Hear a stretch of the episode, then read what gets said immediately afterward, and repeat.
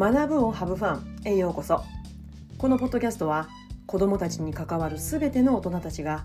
自分軸を大切に毎日をハブファンするための情報を発信しています。皆さんおはようございます。自分の働き方は自分で選ぶ。フリーランスティーチャーのじゅんじゅんです。皆さんいかがお過ごしでしょうか？え今日のテーマなんですけれどもいただいた質問にお答えしていきます。その質問は授業がうまくなるにはどうしたらいいですか？というご質問をいただきました。そのテーマでお話をしていきます、えー、去年のね冬休みから1月中に聞いてくださってる皆さんから、まあ、いくつかいただいたのご質問があるんですけれども、まあ、あの今日ねいくつか答えていきたいなと思ってたんですけど一つ考えてたらなんか長くなっちゃって1本分になってしまったので何回かに分けてねいただいた質問にお答えしていきたいと思ってるんですけどもまあそのいただいた質問の一つです。授業がうまくなるにはどうしたらいいですか、まあ、このね今現在の私の意見をシェアしていきます。あのおそらくねこうやって発信活動をしている人に対してまあ、私も多分そう思うだろうなと思うんですけれどもあのなんかすごい人って、うん、なんか教師としてそれなりの実績を積んで学級経営もうまくて多くの子どもたちや保護者の方同僚から信頼を得ているってなんか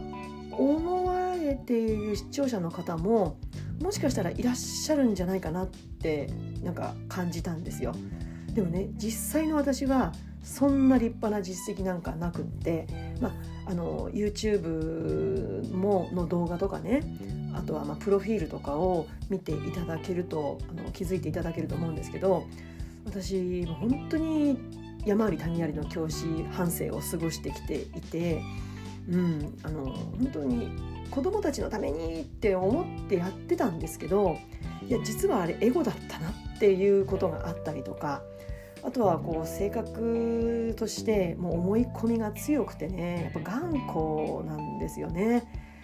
頑固な人に限って自分は柔軟だなんてね私は思ってたんですけどいや頑固ですはいでただこう授業をねしていてつまらなそうにしている子どもたちの顔を見るのが本当に辛くっていやなんとかしたいなって思って本当に非効率的な本当になんかこう這い回るような授業準備をしてきました。まあものの考え方とか、まあ、そういった偏ったところがあったので、まあ、その挙句にメンタル落ち込みをして周りの人たちに迷惑かけまくってきた本当教師の反省を生きてきましたでもねそんな私でも、うんまあ、教師辞めた方がいいんじゃないかななんて思った時期ももちろんあるんですがでも、うん、今は私は教師って面白い仕事だしいや本当にしんどいことが多いです。うん、うん、10のうち89ぐらいはしんどいかもしれない、うん。まあ、捉え方かもしれないけど。でも辛いばっかりじゃないよ。なんか胸が震えるような感動を与えてもらえるような仕事であるのは間違いないし、うん、間違いなく自分の頭で考えて実践することができるチャレンジのしがいのある仕事だっていうふうに今は思っています。そんなねアウトサイダーな私だから発信できることもしかしたらデコボコだらけの私の体験がどなたかの役に立てるんじゃないかまあそう思ってね2020年の4月から、まあ、発信活動をしているわけなんですけれどもなので私自分のことを授業うまいなんて思ったこと一度もありませんしなんかこれやったらうまくなるよっていうノウハウをあの汎用可能なノウハウを持ってるわけじゃないです。本当自分のやり方でしかない。だから確実に言えるのは私つまらない授業はやってきた自信はあります。もう当時の子たちには申し訳ないんだけど、うん、でもだからうまい授業した覚えはないんですよね。あの前置き長くなっちゃったんですけど、まあ、こういった私だということをご理解していただいて今日のテーマいただいたご質問なのできちんとお答えしたいと思って、えー、お話をしていきたいと思います。まずこの質問をいただいてその言葉を見た時にああこの方たちって授業がうまいとかうまい授業ってどんな状態をイメージされてるのかなって思ったんですね。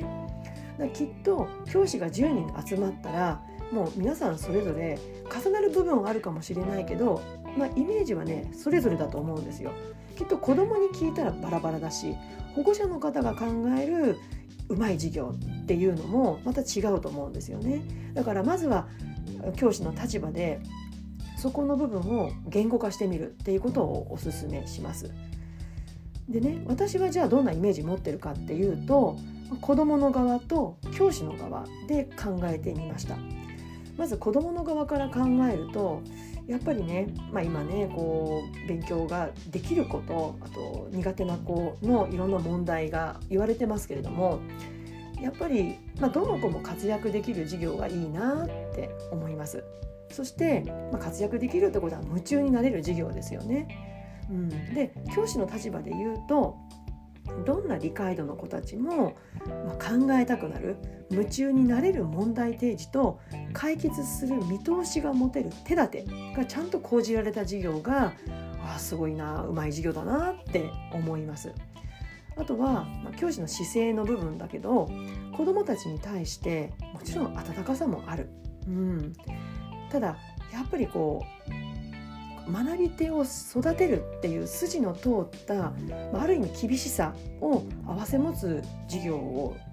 を見るとああうまいなこういう授業憧れるなって思います。まあ、その経験年数によって言葉は変わってはきたんですけれども、まあ、でもそういった授業を自分がこう実現できるようにやってきたことをご紹介していきます。全部で5つあります。1つ目は教師の発問と指示説明そして予想される子どもたちの反応をノートに書き出してきました。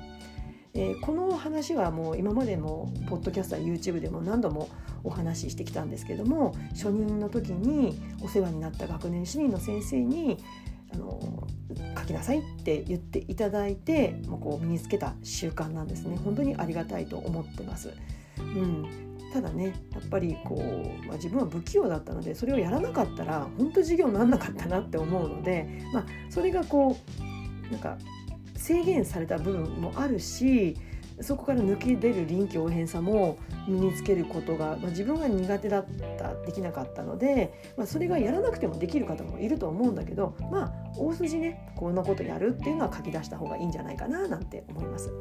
そして2つ目は同僚の授業あの普通の授業を見せてもらうっていうことをしてきましたそして3つ目は自分の授業を録音録画してそして自分で気づいたことを意識して授業をするということをしてきました。そして4つ目、まあ、臨機応変なことがねすることができなかったのであらかじめ板書計画も作っていました。そして5つ目あの子供のねつまらなそうな表情。あのまあ分かんないんですけど人のことだから。いやこれ授業子供たちつまんなそうな顔してるのにこの先生どう思われてるのかな？なんて感じる授業が時々あったりするんですけどいやなんかいたたまれないですよね。つまらない授業をしている、うん、自分子供がつまらそうにしてるの本当申し訳なくなっちゃうからそこからもう目を逃さない目目をそらさないですね。うん、そこからスタートしたんじゃないかなって思います、まあ、すぐにはできるようにならなかったんですけど、まあ、でもこんなことをやってきました、まあ、こういったね泥臭いやり方しか私してこなかったのでこれおすすめしますなんて言えないんですね。ただね一つだけ言えるのは人からねこれやったらとかあれやったらって言われたことを直すよりも自分で気づいて修正をかけていく方がやっぱり納得できるしおそらくその後の応用も効くんじゃないかなって思うんです。だからやっぱりそれを客観視するためには自分の声や動きを録音録画してもう直視するのは本当にしんどいんだけどああもっとここで例えば子どもたちに考える時間取ってあげればよかったなってこう感情を伴って気づいてで初めて活かせると思うんですよね。人に言われてあそこねもっと考える時間取ってあげた方がいいよって言われてあそうだそうだ時間取ってあげた方がいいって言われたんだと思ってちょっとその時間を数分伸ばしてあげたとしてもやっぱりまた翌日に同じようになんかこうささっと言ってしまったりとか子どものことを様子を見ずに進めてしまうっていうことになるんじゃないかなって思います。まあ、これは想像ですけどね。だから何かを習得したいとか上手くなりたいって思った時にどんな方法でそこにたどり着こうとするかってやっぱりこう一人一人の、ね、教師たちの今までのね学生時代も含めた学習体験とか、うん、にもよるので本当人それぞれだと思うんですよね。だからある意味一人の教師がこう教師として一人歩きしていくためにどんな学びを積み重ねたらいいのかっていうテーマでね探求していくなんかそんな過程なんじゃないかなって思いますでもそこでの気づきって一人の学び手として子どものね学習を支える上で必要な視点になるんじゃないかなって思っています。えー、いかがでしたでしょうか？あくまでも私の体験ケース1のお話なんですけども本当にねこういったことって正解があるわけじゃないし唯一の方法もないんですよね。本当にねどっかねどっかに魔法の薬があってそれ飲んだらうまい授業できますよなんてねあったらいいけどそんなことありえないし怪しすぎますよねだからうん私は不安で不安でしょうがなかったんですねうまくできない自分が。だけどいや実はみんな同じだよって、うん、安心して悩んで這い回ってなんかなんかドロドロになるような子供とのもうグデグデになるような授業もしつつでもそしてそのすでに自分の良さも課題も気づいていきましょうっていうようななんか安心して皆さんやっていきましょうよっていうお話をしたつもりです。えー、一つでもね参考になることがあったら幸いです、えー、今日の内容に関するご質問ご意見、えー、お待ちしています、えそれでは次回のポッドキャスト YouTube まで。Let's have fun! バイバイ